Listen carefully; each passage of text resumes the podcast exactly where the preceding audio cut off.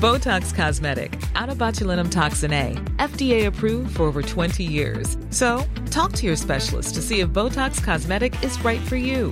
For full prescribing information, including boxed warning, visit BotoxCosmetic.com or call 877-351-0300. Remember to ask for Botox Cosmetic by name. To see for yourself and learn more, visit BotoxCosmetic.com. That's BotoxCosmetic.com. Mid morning with Mike Graham. Talk Radio. Now, before we talk to Sir John Redwood, Conservative MP, of course, for Wokingham, let's just have a listen to Grant Shapps, the Secretary of State for Transport, uh, on what he said about calling people back from Portugal. This is a difficult decision. I understand that you know we are all um, desperate to see the world return to normal. That can only happen through the domestic unlock first. We all look towards the 21st of June to see uh, what can be done and the data, and we simply don't want to put that at risk through these figures. Uh, as we say, as we say, as we've seen in Portugal, both the uh, doubling of the uh, positivity rate that we've seen, and also this mutation, uh, the so-called Nepal mutation on the uh, so-called Indian variant, which could then cause us problems down the line. So safety first to get our unlock done. Yes, the support for the travel industry, who goodness knows have suffered throughout this crisis, is ongoing. We've got seven billion pounds worth of support, which is still being paid out right now, including through the uh, furlough scheme. Look, what I want to do with today's difficult but I, I hope decisive uh, action is make sure um, that we protect the future by not restarting problems uh, which may or may not be there at home. Uh, we'll be able to get uh, international travel down the line opened more quickly. So it's a sort of safety first approach, which I see that Gatwick and others uh, have said is an understandable approach. So this was less than a couple of weeks ago the Nepal variant. Anybody remember that? The Indian variant, which is now called the variant that originated in India. He said quite clearly, as did many government ministers at the time, the reason for telling people that quarantine was going to be effective as of three days from now, coming back from Portugal, was to safeguard the domestic opening of the economy. Quite clearly said that the reason for telling people to cut short their holidays in Portugal, to pay loads of money to come back, and to effectively put themselves into hock as a result to avoid quarantine was to safeguard the opening of all restrictions on June the 21st. It now looks like they're not going to do that. So, if you went to Portugal, if you were forced to pay loads of money to come back early, I think there's only one answer. Get yourself a lawyer and sue Grant Shapps right now, personally. Let's talk to Sir John Redwood. John, very good morning to you. Morning, Mike. I'm very upset this morning, John, because I don't like being lied to. I don't like being played for a patsy, and I don't like the government shilly shallying around with people's livelihoods. What do you reckon?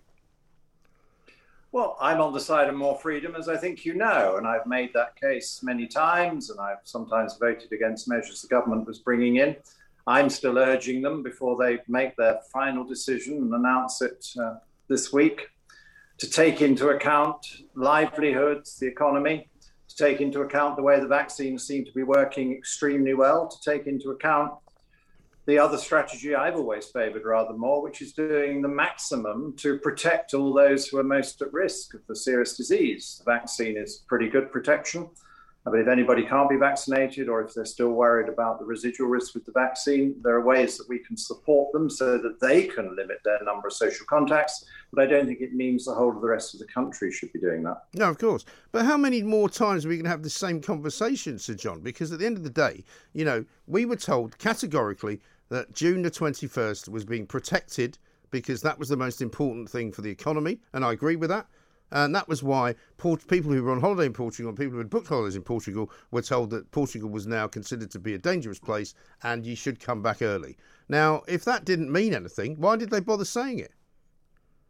Well, I think, in fairness to them, they always said that um, this was an indicative timetable, but they would be data driven right up to the decision point.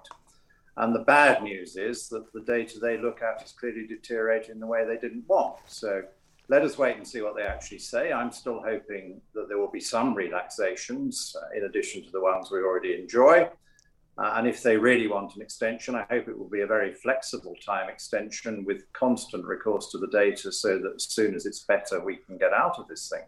But I would also ask them Uh, are you looking at the right data?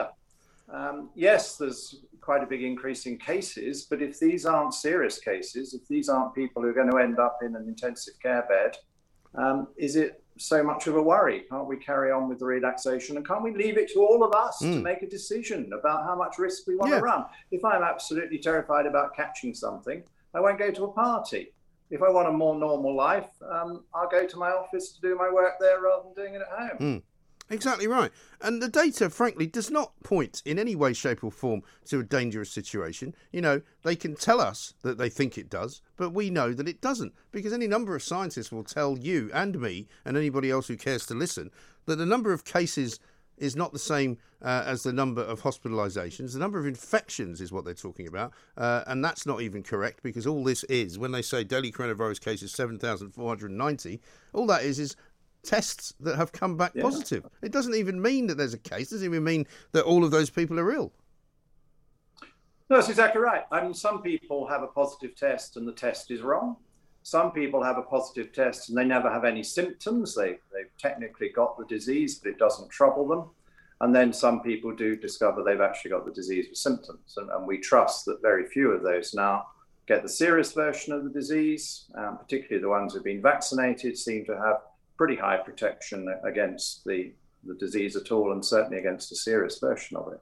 So the government should give that more weight. And I'm just hoping that at this very last minute, after all this comprehensive briefing, there's somebody in the room making the case for jobs, livelihoods, for individuals making more of their own choices. Because above all, I, I want us to be treated as more responsible adults and by all means, SAGE and the medics set out the facts and warn us about how our conduct could be unhelpful to others and so forth, and then leave us to make more judgments. Because I think some people are already doing that, some people are already bending or breaking the rules. You need to keep consent in a democracy. Uh, and I do think normally you have to treat voters as adults capable of listening to evidence and coming to their own conclusions. Yeah. Well, Andrew Lloyd Webber, for one, uh, Sir John, has said that he will w- open his um, uh, theatres, come what may, uh, whether or not the government allows him to, uh, on the 21st of June. Now, he says uh, they can arrest him if they want, but he's going to do that. Now, if somebody as esteemed a businessman as Andrew Lloyd Webber is willing to put his entire business on the line, he's mortgaged his house, you know, he knows that he can't make money unless there's 75% and up in terms of occupancy of his theatres, he is willing to go to jail for this. You know, does that not tell Boris Johnson that he's got this wrong?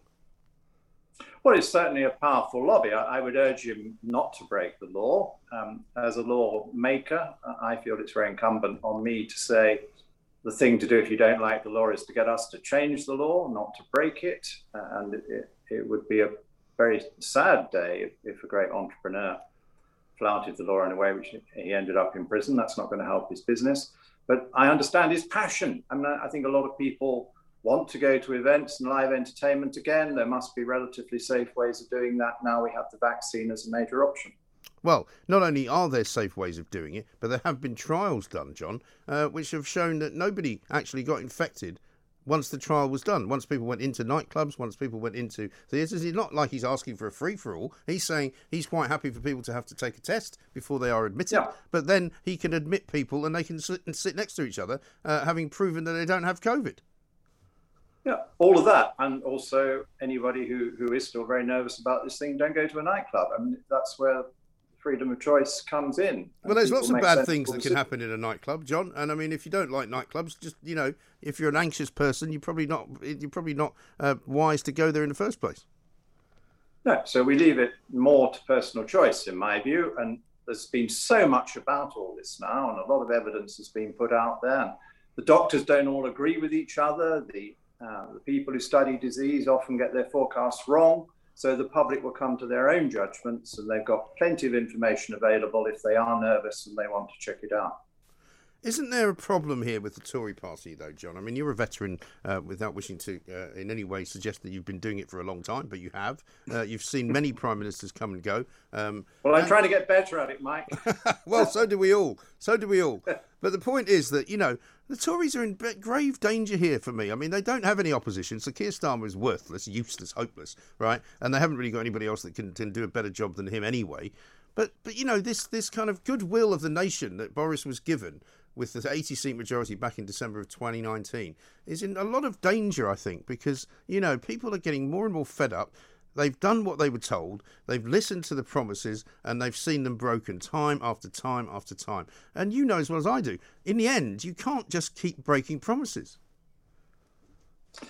No, but I think also you, you do have to have some sympathy for the Prime Minister. I, mean, I, I back the Prime Minister. I, I wanted him to replace Theresa May, and he's done a much better job on getting us out of the EU than she was ever going to do, and that was and that, and, that, and, that, and, he's done that magnificently, and I and I still support him in that. But when you see yeah. what was going and on, so in... then when he gets a, a, a, pandemic crisis, global crisis, not of his choosing, mm. and nobody knew how to handle it at the beginning. They didn't really know very much about the disease. They didn't know whether they got any drugs that would work. They had to work hard to get some vaccines.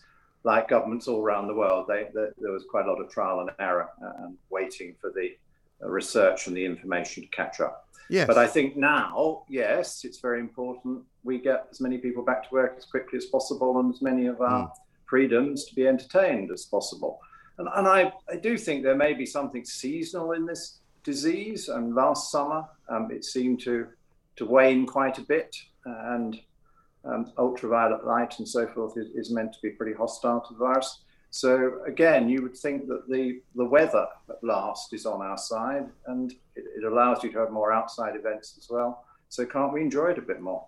Well, yes. Stay with us if you would, John. We're just going to take a little break and we'll be back uh, with Sir John Redwood after this on Talk Radio. Mid morning with Mike Graham. Talk Radio. The Independent Republic of Mike Graham on Talk Radio. Talk Radio. Welcome back to the Independent Republic of Mike Graham, right here on Talk Radio. We're talking to Sir John Redwood, Conservative MP, of course, for Wokingham. Um, John, my worry is here, right, and thank you very much for waiting around, um, is that this will go on forever. Because every single time they've told us, oh, we'll just have another couple of weeks here, another month there, you know, what what we what what guarantees can you offer us that you know if we are going to be put off for four weeks from June the twenty first that that will eventually be the right date? Well, I trust the government will will see sense in the way that you and I do, and will want to end all this because the, the, parliamentary situation is very clear, Mike. That there's a group of us on the Conservative side who wants to vote for um, faster relaxation, but none of the opposition parties do. And if the government doesn't want to, then we're a, we're a small minority.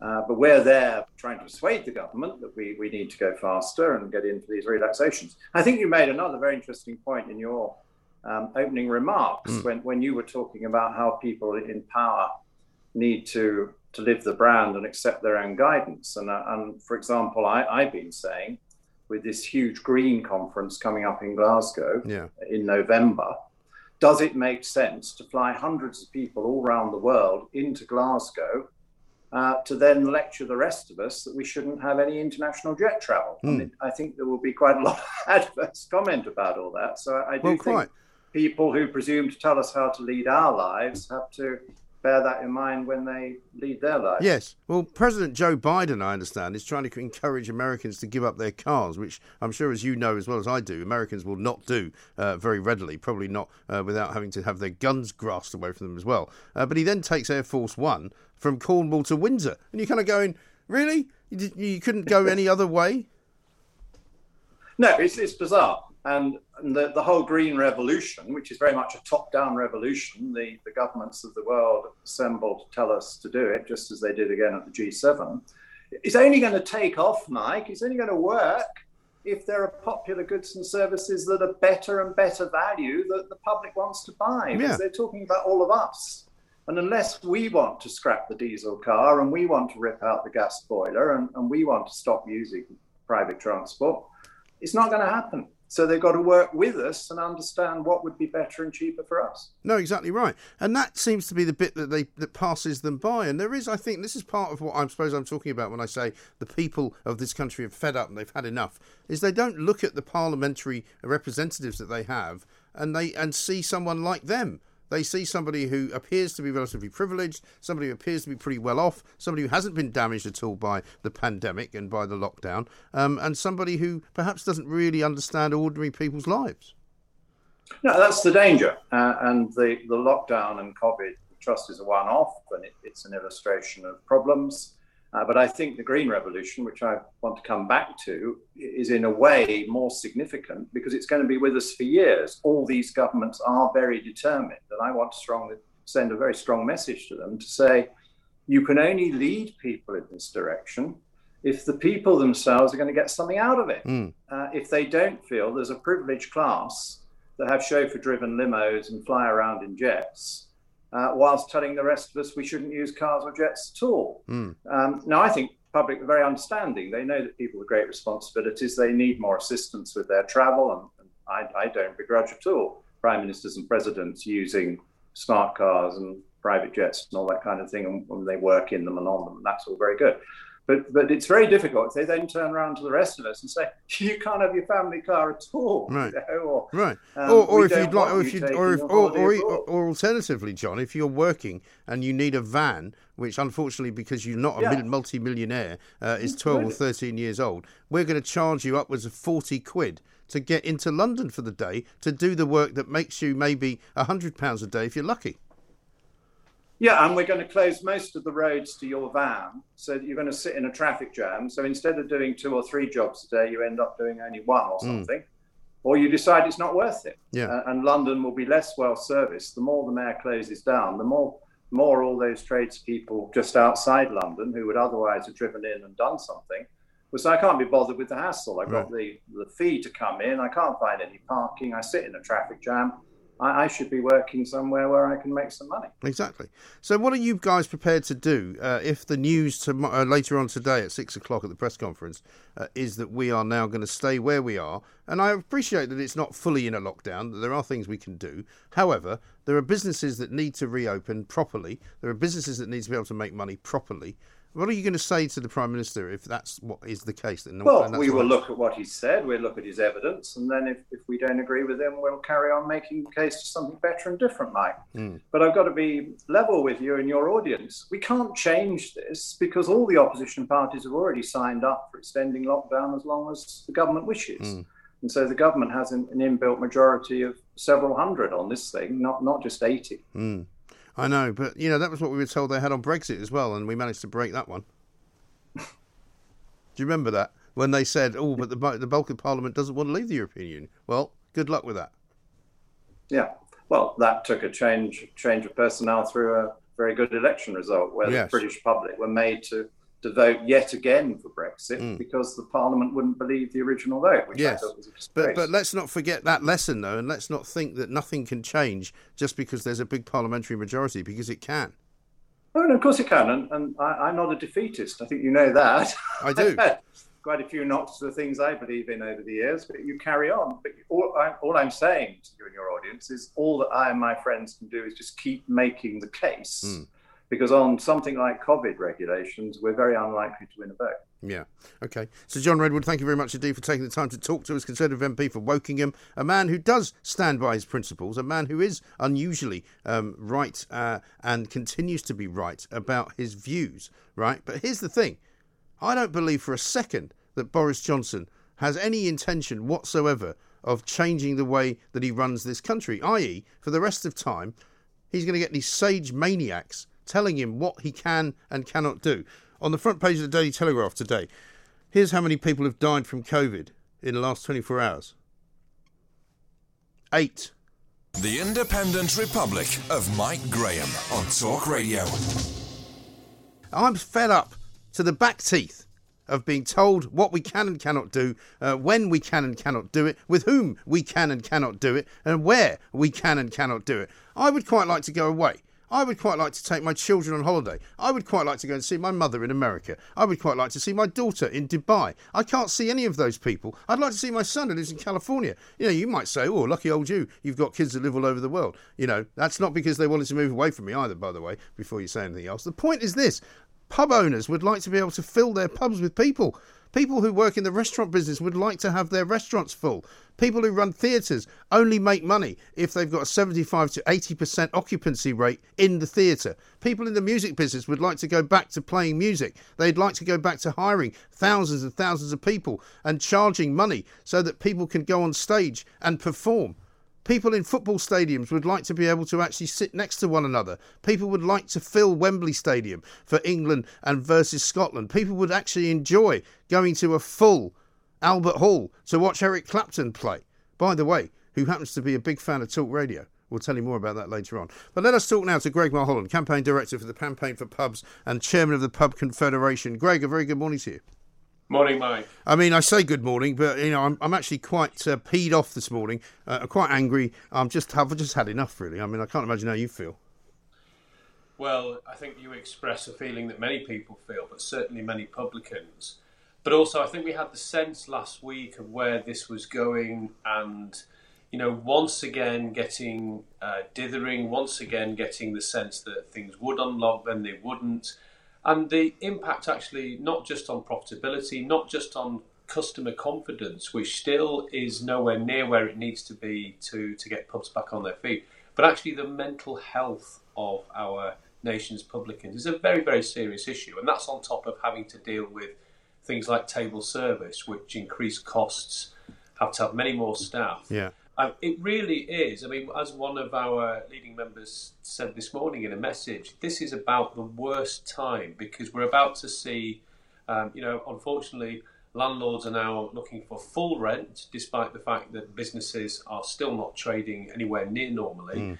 You've got business rates coming up. You've got um, the, the, the bounce back loans that now have to be paid back very shortly, even though how you know businesses haven't bounced mm. back. So. Yeah there are things that I'm afraid don't add up. But it is it's a, it's a deeply deeply worrying time, and this I'm afraid is a very depressing day for, for pubs and pubs. Isn't it just yeah? And what so what's the story with bounce back loans then? Are they on a time basis? Are they on a sort of twelve month you know uh, uh, arrival date or something? Yeah, so they've got to be they've got to start being paid back in a matter of weeks, despite the fact, as I say, the businesses are not back to normal. Now that was not the basis on which they were offered. So mm. people took them on the on the basis that they would be trading normally yeah. again now, and then and that you know who could have foreseen where we where we got to now, but that is not the case. So one of the things that we're urgently calling for is for the government to delay that, to now delay that at least another six months because people cannot be paying loans back when they haven't bounced back, and that's one of our key messages. No, well, they haven't made any money. They had no revenue. I mean, I'm told in the theatre business, for example, and I'm sure it's the same for you guys in, in hospitality, that unless they've got a 75 to 80 percent occupancy rate in the theatre, they're not making any money. Yes, well, certainly our our publican members are reporting you know, like for like, and obviously we're not comparing last year, we're comparing the previous years. You know, takings down probably anywhere from if you're lucky maybe only down 70% but many pubs are reporting probably down 50% down half. So that's just not sustainable. And i think that the, the, the really heartbreaking thing is that you know we went through that very bizarre in our view unnecessary outdoor only opening in april. But you saw the efforts that pubs and publicans made to get their pubs open mm. to create new outdoor areas to serve people outside, which was a big challenge, but they did it. Then they had the indoor opening, but with restrictions, but with table service, not being able to order at the bar. Again, unfair on pubs mm. because you're allowed to do that in cafes. But it was all based on the idea that by the 21st of June, finally, finally, just as we get to the crucial summertime, pubs could open again normally. And now that's been taken away. It seems clearly, I'm afraid, from the from the reports today, and that's that's really is quite it's devastating for for uh, the the sustainability of pubs, and it's devastating for the mental health of those who work in them. And it seems so unfair, Greg, because I mean, you know as well as I do, without giving away the game, there are plenty of pubs that have been open uh, since May the seventeenth, which have actually had quite a lot of people in them in the sense that they could have been outside, but they were quite close together. I mean, I drove past a couple of pubs last night in South London where they were all sitting outside, but they were very close to one another uh, and they were under a sort of canopy. Now, for all intents and purposes, you might as well be inside because the circulation of air is not much different, to be fair. Um, and there's no evidence whatsoever that people are getting sick as a result of that. Yes, I mean, once again, as, as we saw last year when pubs opened um, in England on the 4th of July. You know, there just hasn't been a spike. There no. hasn't been a spike caused by it. There, clearly, there are there are other things that have caused issues, and, and we're aware of those. But that's against the backdrop of having so many people vaccinated. Mm. You know that that is a triumph. That's a huge success, um, and credit to all those involved in that. But that should be be allowing us to get back to normal life, normal life in our pubs, and also, as you say, normal life in our theatres, our nightclubs. Nightclub owners will be absolutely desolate Yeah. because you know they are now facing not being able to open when they've been planning to open for Yeah. the first time today. So, yes, you know, and, and people saying, "Oh, well, it's only another four weeks." Well, those people are not, and frankly, people who are going through the loss of income and livelihood that uh, many people in hospitality and, and in pubs are. So, I'm afraid it's rather easy to say that when your salary isn't affected. But when it is, and when your whole future is on the line, when a successful pub is now on the brink because you still are not trading profitably, then I'm afraid four weeks can make all the difference, and that's our big worry. So we, Yeah. you know, the government, if the government's going to make this four-week delay, the government needs to offer more support to stop the charging of Yeah. full rents, to delay business rates another six months, and to delay, delay the pay, paying of bounce-back loans. It can't just make these decisions as if they don't have an impact because they do. And how many of your members would you say, Greg, off the top of your head, would be so looking forward to June 21st because perhaps they, they haven't even opened yet because they're too small uh, or they have no outside business really to speak of, um, you know, and this was really going to be their, their payday for the first time. I mean, are there lots of pubs like that? That's right. I mean, it's it's a, a small proportion not yet open, but it's still a significant proportion. Um, and you are talking, you know, several thousand pubs in the, you know, certainly in England, um, have not yet opened, and they were planning to open, as you say, once they were able to do so. Some of them simply being too small to operate um, profitably at all. So, yeah, another blow for them. Uncertainty. They probably were putting beer orders in last week, and then, uh, you know, now it's all been crushed again. They will have to pour more beer down the sink. They'll have to cancel staff uh, rotors. You know, that's the impact every time we have this sort of dithering and delay. And in the end, you know, we have the vaccination levels. Surely we have to get to the stage where we accept that we have to live alongside this horrible disease, the way we do with flu, we do, the way we do with other things, um, and uh, uh, you know, and get back to some sort of normality. And mm. certainly that, that is so important that it happens as soon as possible for pubs. But Yes. it's regrettable it's not happening today. And there is some suggestion that they might sort of hold out a bit of an olive branch to people having weddings, you know, so that they can have more than 30 people at a wedding. Surely, if they can do that, then there's no real logic for not doing lots of other things, is there? Yeah, that's right. We, we actually wrote a letter, which you can see on our Twitter page and our website on Friday, because it was it was clear what the mood music was, and that we were going to be hit with yet another delay. So our key demand in terms of restrictions is to stop discriminating against pubs and allow people to order at the bar. If you go into a uh, you know, a Costa coffee or a, or a, a cafe anywhere, you can order a coffee at the counter at the bar. I mean, I went to uh, a motorway service station um, when I was able. To Yeah, they seem to be exempt, don't they? uh, and there are big queues, huge big queues in there, and yet people are not allowed to simply order, not even order at the bar. Never mind stand and drink at the bar; they can't even order at the bar, and that increases staff costs. It's putting huge pressure on publicans. We've written to the Scottish government about it. We've written to the UK government about it, but they need to drop that and stop that imposition because there's no evidence that table service um, has any impact, is any safer in any way. So it's just unreasonable. So even if we don't get the full unlocking, which is clearly not going to happen, we really would hope that the government might consider that. Though uh, I'm afraid we're not holding out much hope because the government, frankly, doesn't seem to listen. No, I mean, you could argue the opposite if you wanted to. I'm sure you could find a scientist uh, down the road today who would say if you've got Perspex screens at a bar and you've got a little hole where they pass you the pint, um, that's a lot safer actually than somebody walking up to you at a table. Well, that was exactly our argument. That was our position. We felt it was actually putting staff at risk. And of course, many pub staff are younger, many, many pub staff under 30, not vaccinated yet, and yet they're having to go to tables and interact fairly closely with customers. Whereas you say, if you have Perspex screens, as you do in cafes, shops, and indeed um, we did see them in, in some pubs last year, you know, that clearly to us must be safer. It, it's extraordinary. It's one of the examples of prejudice. It's let's let's be prejudiced against pubs and have one rule for pubs. Yeah. That- that- we've had too much of that over the last Yeah. year. Pe- people are sick of it. Maybe you should just open a pub down in uh, Carbis Bay, Greg, because apparently there's no COVID down there. You can go, fly in from any part of the world. Uh, you can hug people, you can kiss people, uh, you can dance around, you can put your arms around people, and uh, nobody's bothered. Perhaps a, a bit far to, to get the beer to, to travel and settle, though. I imagine. So uh, you know, we want to help our brewers as well. Well, you know they do make it down there. It's not the end of the it's not the ends of the earth. But listen, Greg, I have great sympathy for you. And I'm sorry, I'm not being flippant, but you know we're all so fed up with it. Um, I'm ready to punch somebody. I tell you, absolutely unbelievable. Greg, thanks for talking to us. Greg Mulholland, campaign director for the Campaign for Pubs, chairman of the Pub Confederation. I mean, the way things are going. Uh, with this more right government and their ridiculous policy on lockdown, we're going to end up with no pubs. There will be none. There won't be anything left. These people can't make any money. Do you have any idea what that's like?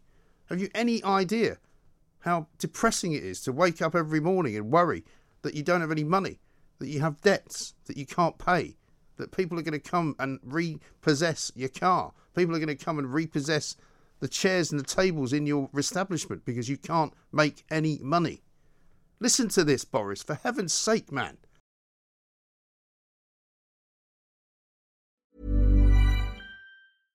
Flexibility is great. That's why there's yoga. Flexibility for your insurance coverage is great too. That's why there's United Healthcare Insurance Plans. Underwritten by Golden Rule Insurance Company, United Healthcare Insurance Plans offer flexible, budget friendly coverage for medical, vision, dental, and more. One of these plans may be right for you if you're, say, between jobs, coming off your parents' plan, turning a side hustle into a full hustle, or even missed open enrollment. Want more flexibility? Find out more about United Healthcare Insurance Plans at uhone.com. Botox Cosmetic, out of botulinum toxin A, FDA approved for over 20 years. So, talk to your specialist to see if Botox Cosmetic is right for you. For full prescribing information, including boxed warning, visit BotoxCosmetic.com or call 877-351-0300. Remember to ask for Botox Cosmetic by name. To see for yourself and learn more, visit BotoxCosmetic.com. That's BotoxCosmetic.com.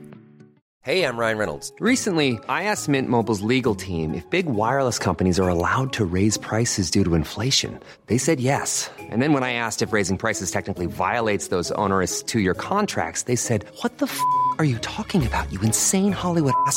F- So to recap, we're cutting the price of Mint Unlimited from $30 a month to just $15 a month. Give it a try at mintmobile.com slash switch. $45 upfront for three months plus taxes and fees. Promo for new customers for limited time. Unlimited more than 40 gigabytes per month. Slows. Full terms at mintmobile.com.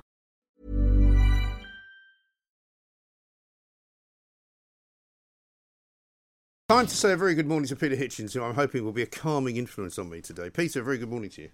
Morning. I'm not normally an angry person, but I feel quite angry today, Peter. What can I do?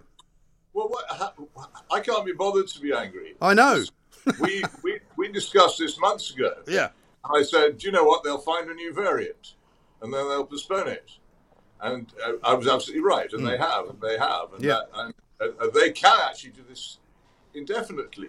But if you think about this, uh, they're behaving as if the thing which they themselves have trumpeted incessantly for months, uh, this, the vaccination of millions of people, starting quite rightly with the most vulnerable, they're behaving as if it hadn't happened.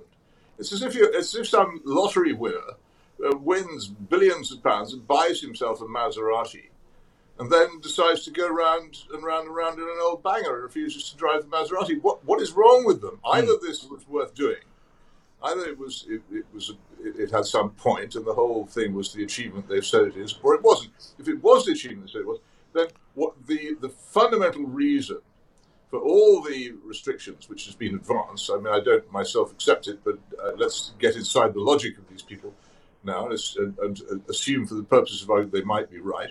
The fundamental purpose from the start was supposedly to save the National Health Service from being overwhelmed. And once you have successfully vaccinated with an effective vaccine, uh, almost all the people who are most likely to be vulnerable and who would indeed uh, overwhelm the NHS if they all fell ill, then those circumstances no longer apply.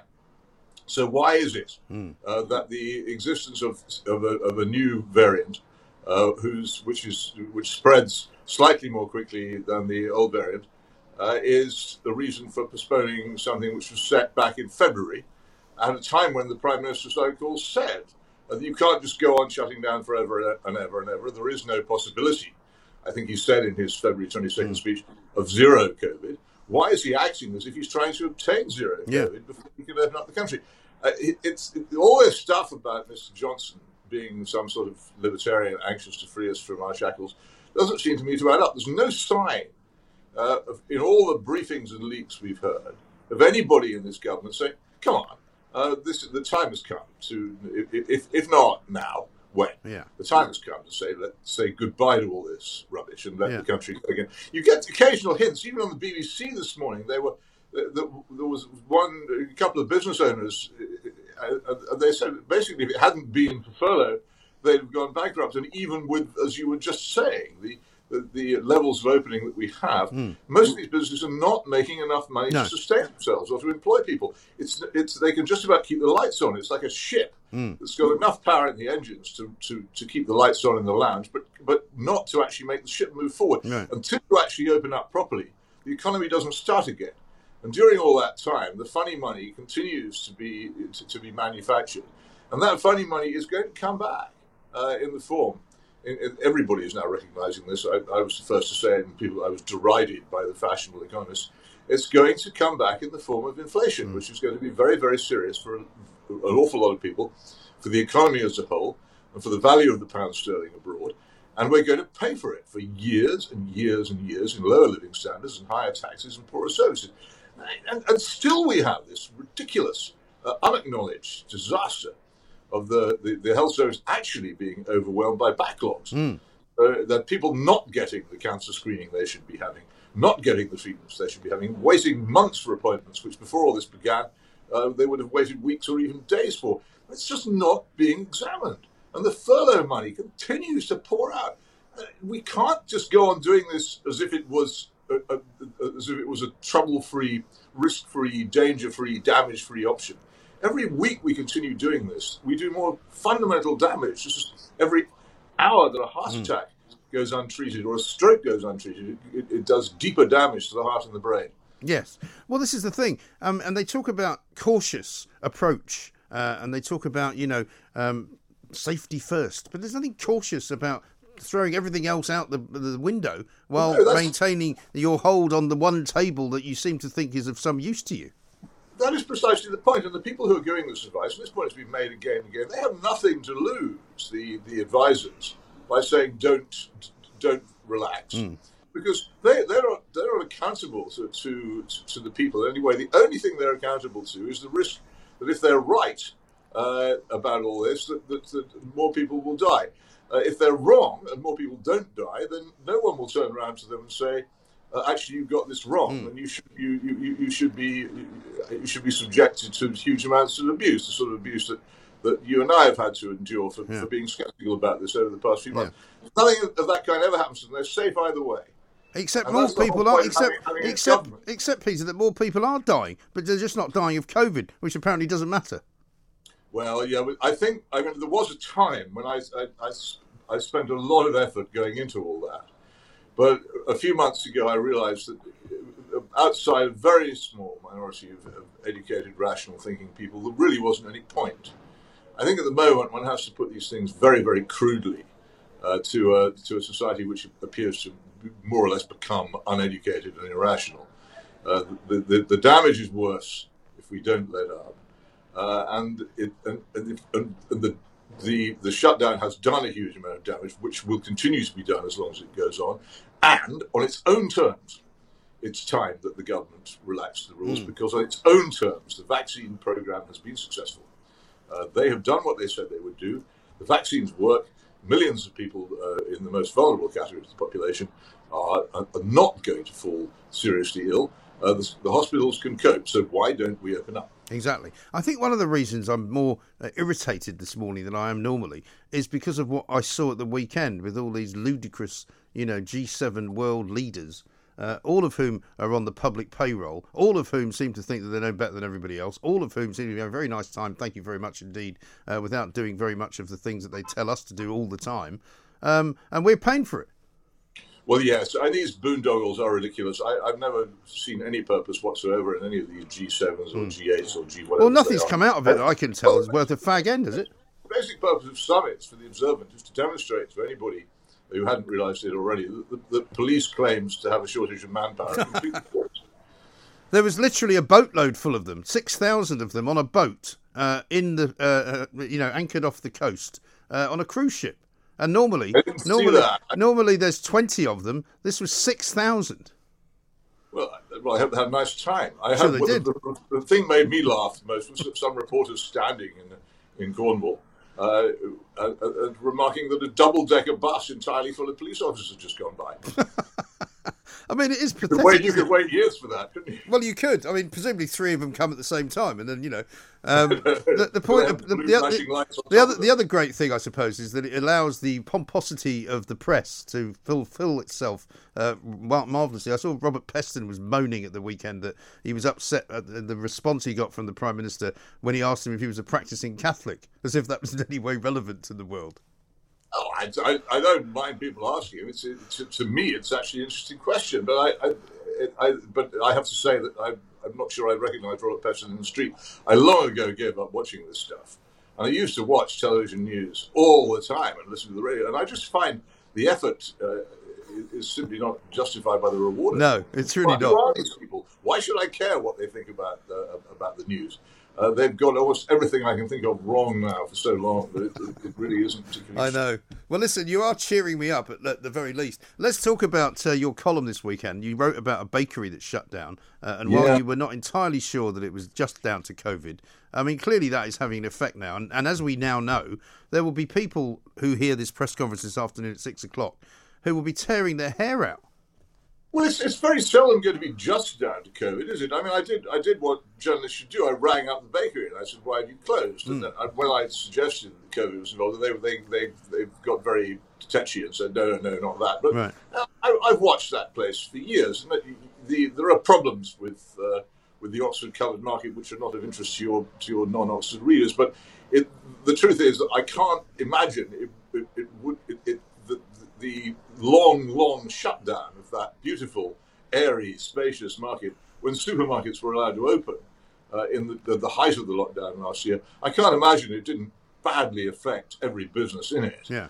Uh, and, and that, that effect accumulates. It's very seldom one thing that kills a business. Businesses, pe- people who run businesses who, for whom I have tremendous admiration because of what they have to go through, they're constantly being assailed by, by higher rents, higher taxes, more regulation, more interference, uh, and the general non cooperation by their landlords and their suppliers. It's a, it's an endless struggle. To have, a shutdown on the grounds of public health uh, dumped on top of all that would seem to me to be pretty likely to be fatal to a fairly large number of businesses which might otherwise have struggled on for some time. Well, exactly right.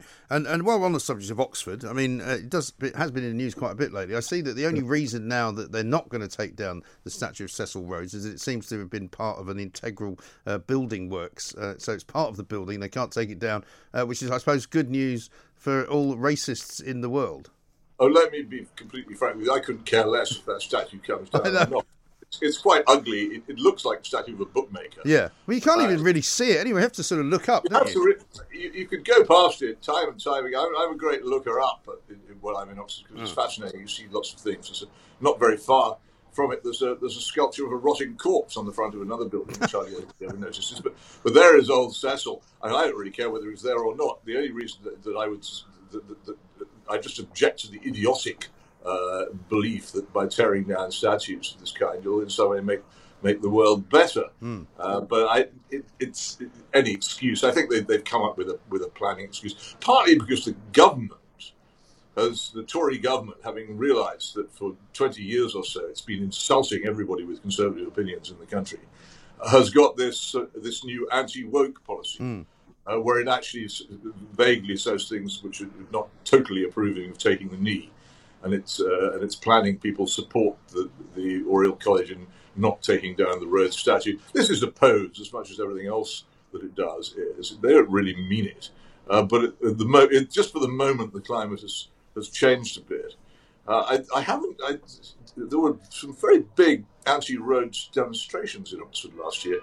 I haven't seen any sign of them. No. Uh, well, this. Well, I mean, the latest. People didn't really care. Well, the latest is the, the Dons all saying they're going to go on strike, which probably is a good thing in my view, uh, saying that if it's not removed, they're not going to teach the students.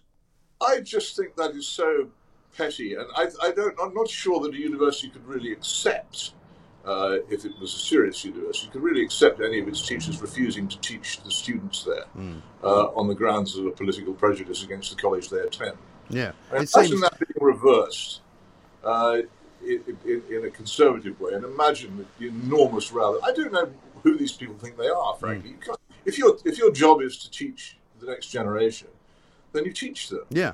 Doesn't matter what college they go to or what statue might appear on No. the front of that college. It's not, it's not actually as if the, the undergraduates of a real college have any say in that at all. Well, exactly right.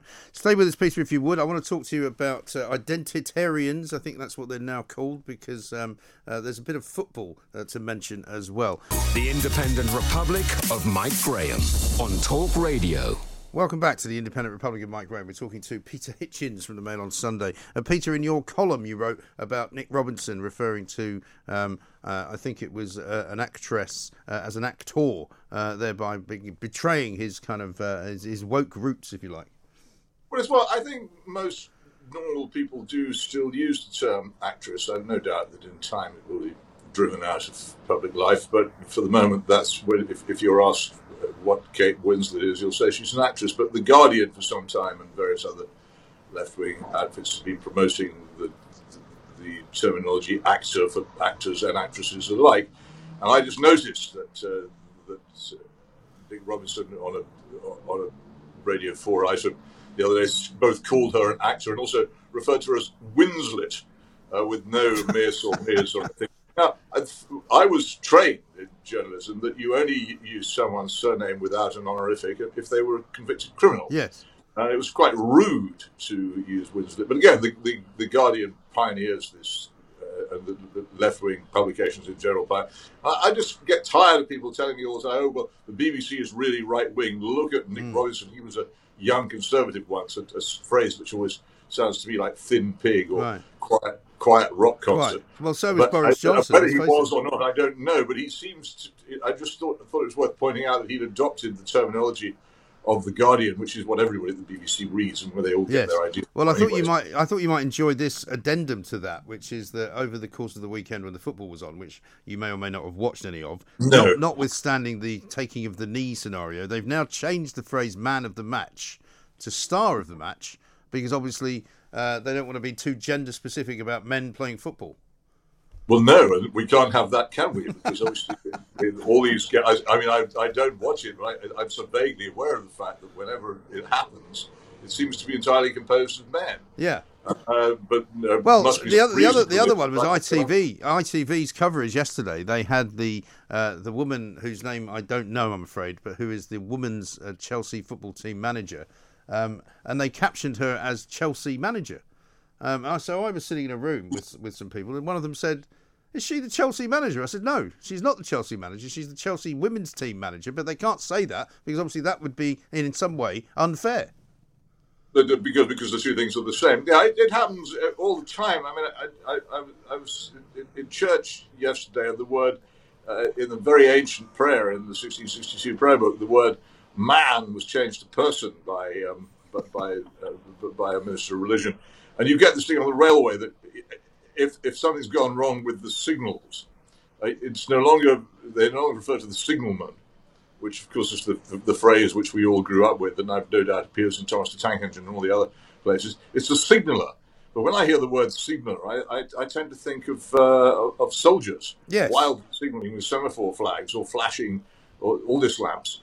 I, and it confuses me completely when they refer to I, I don't even know if there are any f- female signallers on British railways, but they have to call them signallers just in case there are. Right. I, we are we are supposed, I think, by all these terms, we're supposed to be stupid.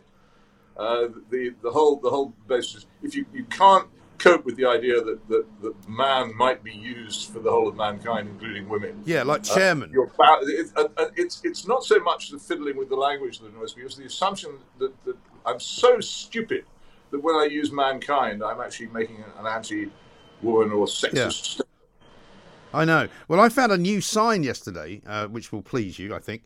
Um, I was picking up my children from a railway station, and on said railway, it's one of those old-fashioned railway stations in Sussex, where they've got, you know, it's an outdoor thing, and there's got a couple of benches and stuff. And one of the benches has three seats, and on the the furthest left of the seats, there's a sign that says "Out of use. Please keep your distance." Now. It doesn't make sense to me because what I didn't realize when I read the sign, I didn't know if the whole bench was out of use or just the third seat. And if the third seat is the one that's out of use, that means surely the two people sitting to the right of it are too close together. Shouldn't the middle one be out of use? You'd think so, but it, but again, you're doing this this very foolish thing of applying reason and, and, and common sense to a circumstance where, in fact, what we are in, still engaged in is a complete national panic. I said again, the Hitchens quotient. How many people are roaming the streets uh, in the open air uh, wearing face coverings? Uh, continues to rise. And Yeah. there, there are huge numbers of them. I, I think even when everyone's forgotten what COVID is, they'll still be doing it Yeah. because they like it and it makes them feel safe. And and, and here we have it again. The the, the, the, the terror has been spread. People are, are afraid. They're enjoying being afraid, and they get jolly well going to carry on. Yeah. Well, uh, my- my- my that you- children- You, and I, you and I may think the continued shutdown for however long it is that will be announced tonight is ludicrous and futile. But there are millions of people who are perfectly happy to accept. Well, if it saves one Hmm. life, and, and, and they'll continue to do it because, they, apart from anything else, people simply have not begun to understand. And the, the level of, of particular economic education in this country is, is so low it makes me look clever. Uh, they simply have not begun to understand the profound cost of this. No. Way in which that cost will be taken out on them. Mm. But also the effect, and I'll leave you with this one, uh, which my kids told me when they came off the train that they'd seen a terrible thing at the previous station where an old lady um, who was clearly in her 80s, if, if not even older, got up to get out of the train at the previous station with a Zimmer frame. She asked a couple who was sitting next to the door if they would help her to get out of the train. The man said, apparently, fully masked up, when was the last time that was sanitised? Meaning the Zimmer frame. Oh, no. And so they very kindly, and I'm glad I brought them up properly, uh, he refused to help her. So they helped her to get out of the train. But you know, that's what Oh. we're dealing with, Oh, oh, how awful! I'm Isn't it? so- that's so sad. isn't it? Just It just demonstrates. I'm sure, oddly enough, that the people who do this are- in, in normal circumstances perfectly kind.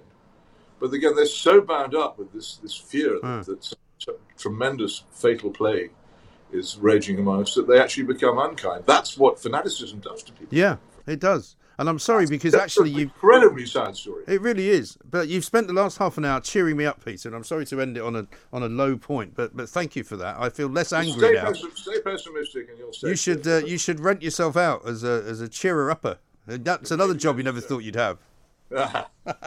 nice to talk to you. See you next week. Peter Hitchens, Mail on Sunday columnist. I do actually feel better having spoken to Peter, not because um, I'm going to be pessimistic, not because I'm I'm I'm not angry anymore, because I'm still angry because people are angry today, and it's what we should be, I believe. The Independent Republic of Mike Graham on Talk Radio. Let's talk to Rob Aston-Kane, product and customer service manager at Hargreaves and Nurse Holidays. Rob, how you doing?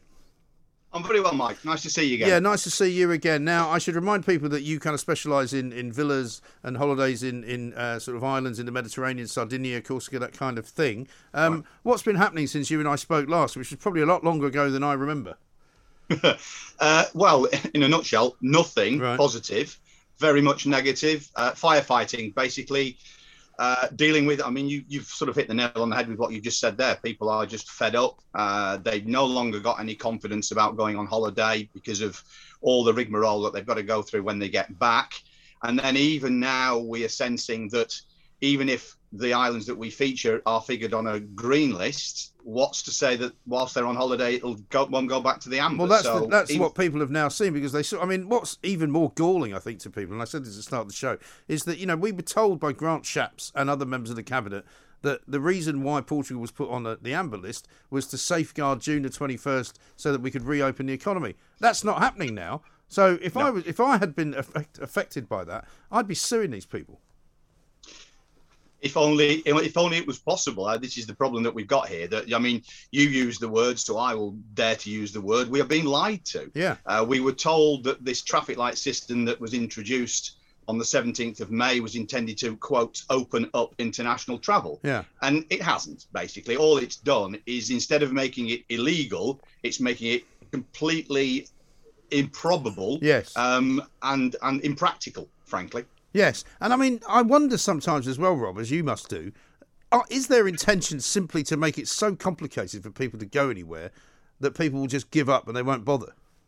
Absolutely, that is absolutely my opinion. It's they, they can't be seen to say you can't go on holiday. Right. So you know, with a caring sharing government, you can if you want, but you probably better haven't. Right. Yeah, because it's one too difficult, two too expensive, and three uh, it might all go wrong while you're away. And I mean, in terms of your sort of your your your areas that you service, what are the sort of figures in those areas? Because I assume if they're relatively small islands, which they are, um, the the cases aren't that high, are they? I would use the word negligible, both in terms of the infection rates, the hospitalisation rates, no deaths. Hmm. You know, it's a hell of a lot safer to, to come to Corsica, Sardinia, and Sicily than it is to stay in the UK, Yeah. frankly. Yeah. Well, listen, I'm thinking of emigrating, Rob, if it carries on like this. You know, I may I may not be coming for a couple of weeks. I might be coming for a few Nope. years. Not a problem. I mean, you know, so I mean, but as as a business owner and as a man who who needs business to make a living, how are you coping? Uh, well, I think I, I, I, I, speak for the industry in general that this cannot go on for much longer, simply because we are getting we have no cash flow. People, even if we only work on very small deposits, for example, when people book a holiday, people are just not booking holidays. Yeah. When it comes to paying their balances, they're saying, "Well, I don't really want to travel. Can I postpone? Can I cancel, etc., etc." So, you know, we we like everybody else in the in the business. It yes, we are getting some support from the government. I'm not going to I'm not going to lie, but the problem is is that that that is not what we do. We have to trade. And at the moment, we can't trade because people just will not go on holiday. Yeah, and but also the can't really blame them. To be no, honest, and the biggest problem I think, and, and I mean, I don't know whether it's the same for your business, but all the people in hospitality that I know who were getting uh, some help from the government when they were closed, all of them Hmm. said, without any exaggeration, that the money they got from the government did not cover their costs in any way, shape, or form. You know, it was something, and they were grateful for that, but it wasn't enough really, and so they've had to go into debt as a result, and they're now trying to make it back. But I mean, the other problem is, I'm, I'm assuming there would have been people booking holidays maybe I don't know a month ago after May the seventeenth when they thought June twenty first was a was a good date because the one thing you know is that once the school holidays kick in, it all gets a bit expensive. If you can go, you know, like back end of June, it's a bit cheaper. Yeah. No, we, we, we, we had we did see a, a, a peak in or a spike in uh, inquiries when they announced the traffic light scheme, thinking that okay, well, yes, at the moment it's amber, but there's a review due in June, so by that time, because of all the infection rates going down and down, then it'll be safe. We'll book something for the end of June, and of course.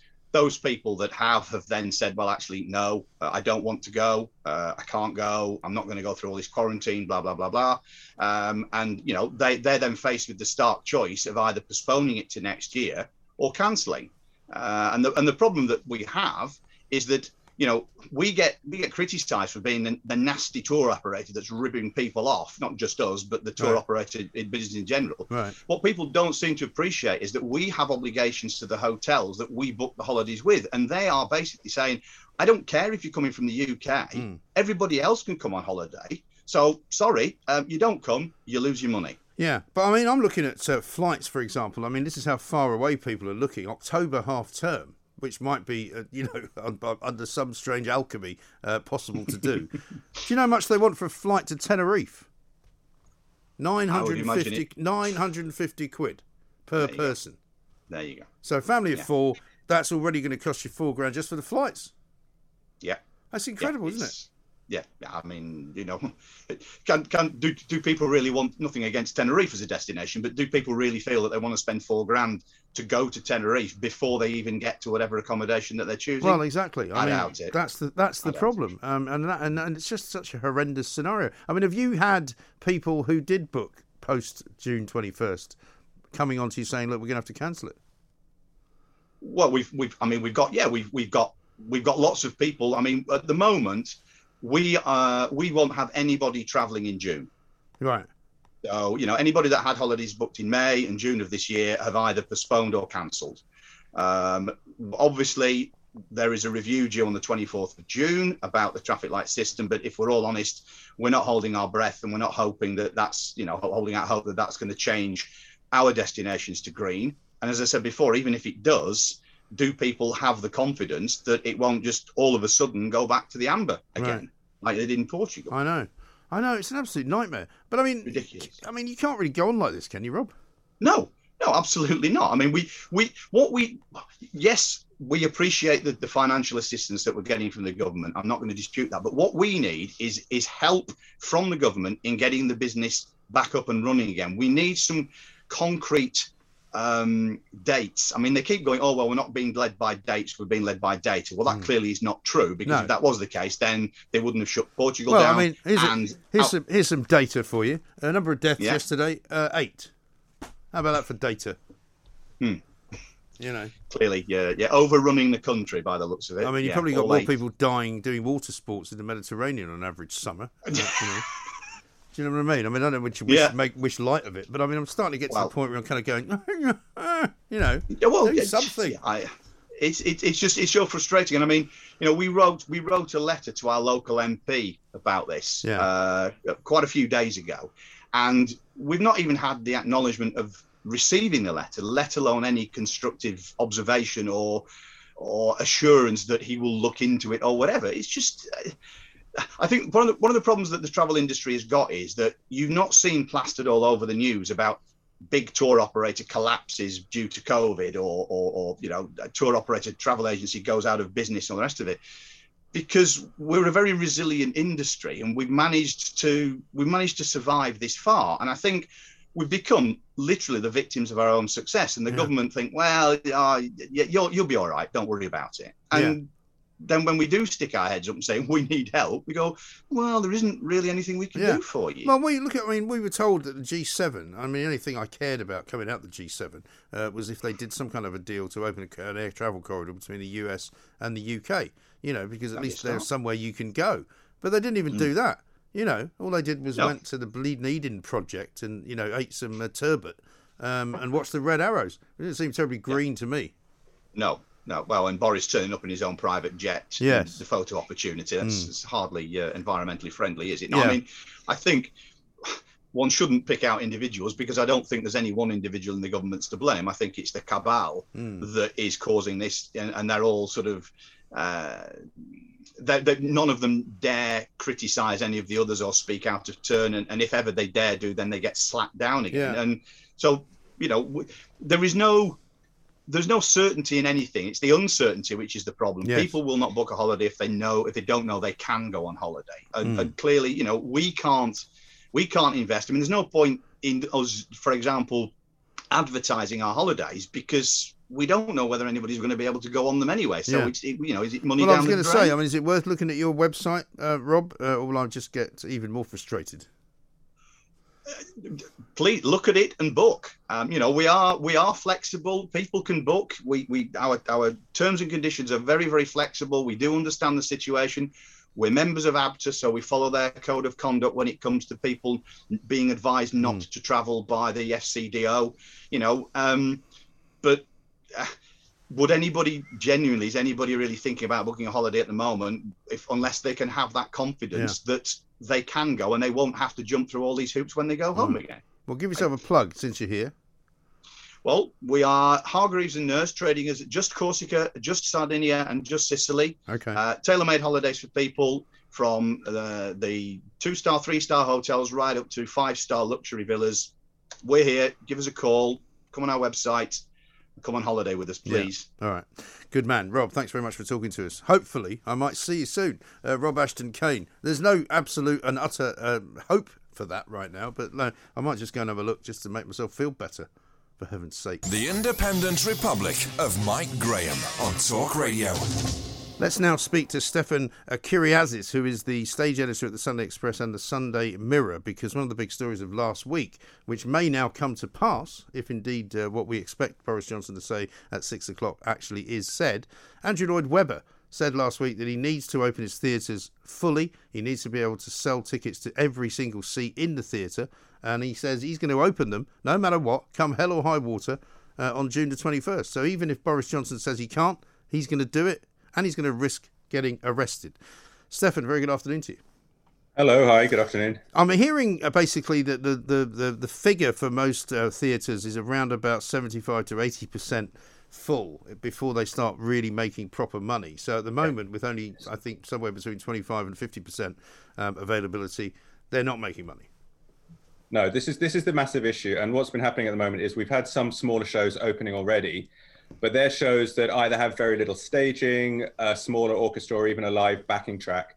So these don't involve massive overheads, but any of your classic big public pleasing we dream of tourists coming back. These massive London shows, they can't return Mm. with small audiences. No. And the funny thing at the moment, Stefan, as well, and you'll know this better than me, is that you walk around the West End, particularly Covent Garden and where a lot of theatres are, it's still pretty quiet. I mean, is there even enough demand for, for those tickets to be sold? Because there's no tourists here. Well, this is very true. It's getting busier. And I have to say, I went to the opening night of Here Come the Boys and I came out at Oxford Circus. And I, I promise I'm not spinning this or, or PRing London. It felt pretty normal to me outside that kind of busy part of Oxford Circus. Mm. It was packed and there were people on the streets. Obviously, there were a lot of people coming in for the theatre. So there are people around. There's absolutely no, not enough tourists. Um, and also out of towners, you know, whether it's domestic or international tourists. Yeah, And right. this crucial for London theatre. Absolutely. And what's the status at the moment, for example, of all the people that work in the business? Because, you know, people think of the people on stage, but there are so many people backstage, behind the stage, selling tickets, you know, people who are ushers, people who are selling drinks at the bar. I mean, there's a huge industry. It's dire. It's absolutely desperate. And this is outside theatres as well. The whole argument for the, the power of theatre is you bring people into the city, whether it's London or anywhere across the country. It's not just even the theatre people. It, this this actually knocks on everywhere. But within the theatre, what's happening again is obviously you still have the, some of these performers that are able to get out and perform now.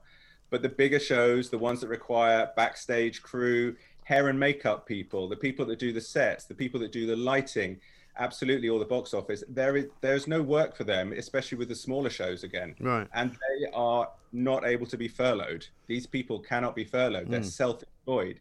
It's desperately bad for them. It's really awful, isn't it? And is it the same pretty much around the world? Is anything opening up? What's New York like? Uh, New York has said that they're going to reopen in September, and September they're opening at full capacity. But obviously, that for them is an even longer gap until Yeah. they've reopened. So they've got absolutely the same situation. I have friends in New York.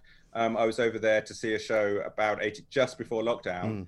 Um, met some really gorgeous people, um, and little by little, they were leaving New York. One of the girls I know, she's gone back to Texas. Um, a massive drain on the creative center. And New York is obviously Manhattan for Yeah. that as well. Right, it's very- it's it's absolutely sort of shocking. It's quite sad, really. And do you think Andrew Lloyd Webber will make this promise good? Do you think that if we, as we expect, Boris Johnson will say, well, you know, it's going to have to be another four weeks? Do you think Andrew will actually just open up and, and take his chances? I, I can't speak for Andrew Lloyd Webber, and obviously then you'll have a standoff with the government. But also, um, yes, this is all very well. It's it, the, the test is going to be the public. Hmm. It will the public come? Andrew Lloyd Webber may very well say, absolutely, I'm opening up the theatres, but will people come as well? Um, and we've seen so far that people are desperate to get out and get on the streets, but theatre audiences are still a slightly different prospect. Although to be fair, he's not he's not asking for sort of you know, you know rogue theatres to be opened. He's asking for theatres to be opened with the proviso that everybody who goes in there takes a test, and if it's negative, then they can enter. but then again this is you know this is quite a, a it's not complicated but it's it involves you going and getting a test Yes. and that commitment from people as well um, and I, i'm not sure that people still know how to do that or would they do that Right. um, when i spoke to cameron mackintosh two weeks ago he said that what's happening is very very much there's a lot of confidence he said ticket bookings for the end of the year are pretty much at pre-covid levels which Yeah. is extraordinary it's fantastic Right. but this in between period at the moment, people are unsure what to do. So, I, I mean, I wish Andrew Lloyd Webber every luck. Yes. But will will people come as well? No, I think you're right because I think there are certain people who don't seem to mind. I mean, I personally um, have never taken a test. I don't really want to take a test to go somewhere. I just find that too much of an imposition. In the same way that I don't really want to take a test to get on a plane, and I'd rather just wait until it's all, you know, as far as, far as I'm concerned, back to normal. Yeah, no. This I think this is this is going to be the crux of it, and also um, it's it's your theatre audience, and that's families as well, and older people, and all those. And again, it's you know people at risk. So I don't know. I mean, I I I pray. I'm speaking to people. I spoke to name dropping uh, Michael Ball last week. Yeah. um, and they've got Hairspray about to open on Mm. the at the end of June as well. And he said this is a full production. This is a full Broadway production, which involves all the crew, all the backstage. It cannot be done on reduced opening. No. Uh, and can they rehearse that anywhere at the moment? they have been rehearsing. They've absolutely been rehearsing. They have to rehearse in in smaller groups, and they have to rehearse with masks and all the safety protocols. They have been rehearsing, um, but they're very very nervous. And also, he said, you know, they're running out of patience. The theatre industry has obviously been very vocal, but also this is from nice guy Mr. Michael Ball, Mm. who literally said, if this goes on, he said, we'll accept 21st, there's going to be a bit of a shuffling. He said, if it goes on for maybe more than two weeks, he said, the theatre industry will not forgive the government, Mm. and mainly the lack of clarity. It's this is the problem. People can't plan, so they, they you can't just open a show out of the blue. No, and that's the issue with everything, isn't it? I mean, you can't just go on holiday tomorrow when they say, "Oh no, you can go on holiday." Well, no, you've got you know kids at school, you've got people that you might want to go with, you've got friends who can't take time off work, and all of that. And I see that Oliver Dowden uh, in the Times today didn't exactly cover himself with glory down in Cornwall because he apparently said uh, after Jill Biden went to the Minack uh, Theatre, that lovely open air sort of amphitheatre down there, uh, that the government had saved it from having to close. It turned out that wasn't true. No, well, there's, uh, there's been an awful, an awful lot of spin and an awful lot of possibly taking um, the credit for things that weren't necessarily. Um, and even again, Michael Ball's comment was perhaps a little more acknowledgement of mistakes being made might have been nice as well. It's just ever shifting goalposts. And also this, you know, you have to remember they, this massive bailout money was a loan. It's not, it wasn't just an input of cash. Mm. This was a loan to the arts. This has got to be paid back. Not everybody got this money. And also, shows can't get insurance. Mm. So this is a crucial thing, which people might not be aware of. You can't get insured at the moment to open a show against COVID and pandemic. Right. So if you open again and then you close again, pe- people literally have been losing millions um, when the shows opened and closed, especially last December Mm. with that shambles um, of a, a week or two of we're going to have a wonderful Christmas, um, and then they close shows. People lost their own money, Yeah. and the government hasn't underwritten. They haven't made any comment or acknowledgement of this as well, and that's crucial moving forward. Yeah, that's just horrendous, isn't it? Well, listen, Stefan, let's hope um, that there's some good news uh, later on today. I'm not too optimistic, but but let's hope it's all back to normal soon. Great to talk to you. Thank you very much indeed. Uh, Stefan Kyriazis, stage editor uh, at the Sunday Express and the Sunday Mirror. I mean, it's just ridiculous because, again, it's not just about people like Andrew Lloyd Webber. And I know many people will go, oh, well, he's got loads of money. It's fine. He hasn't actually because he's mortgaged his home against the business that he's got. And don't forget, he's running a multi million pound business which hasn't made any money for the best part of about 18 months, effectively, right? So imagine not making any money for 18 months. You know, yes, he might have been giving money to furlough some of his staff, but there's massive numbers of people in the theatre business and in the arts in general who are not on furlough, who have had to go and find other jobs. It's a bleeding shambles, I'm afraid, and it needs to stop. It needs to stop today. Talk radio across the UK, online, on DAB, and on your smart speaker. The Independent Republic of Mike Graham on Talk Radio. If you enjoyed that, be sure to catch the whole show 10 till 1, Monday to Friday on Talk Radio via DAB, online, or via the Talk Radio app. And if you have an opinion on the stories we cover, we'd love to hear from you. Call us on 0344 499 1000 or tweet at Talk Radio during the show to have your say. Mid morning with Mike Graham. Talk Radio.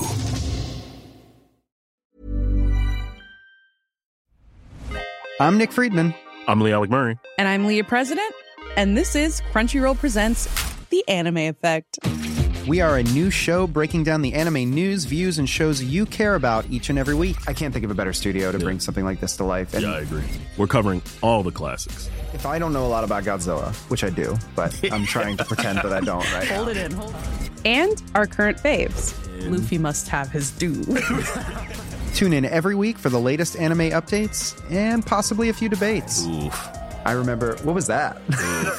Say what you're going to say, and I'll circle back. you can listen to Crunchyroll Presents The Anime Effect every Friday wherever you get your podcasts. And watch full video episodes on Crunchyroll or the Crunchyroll YouTube channel.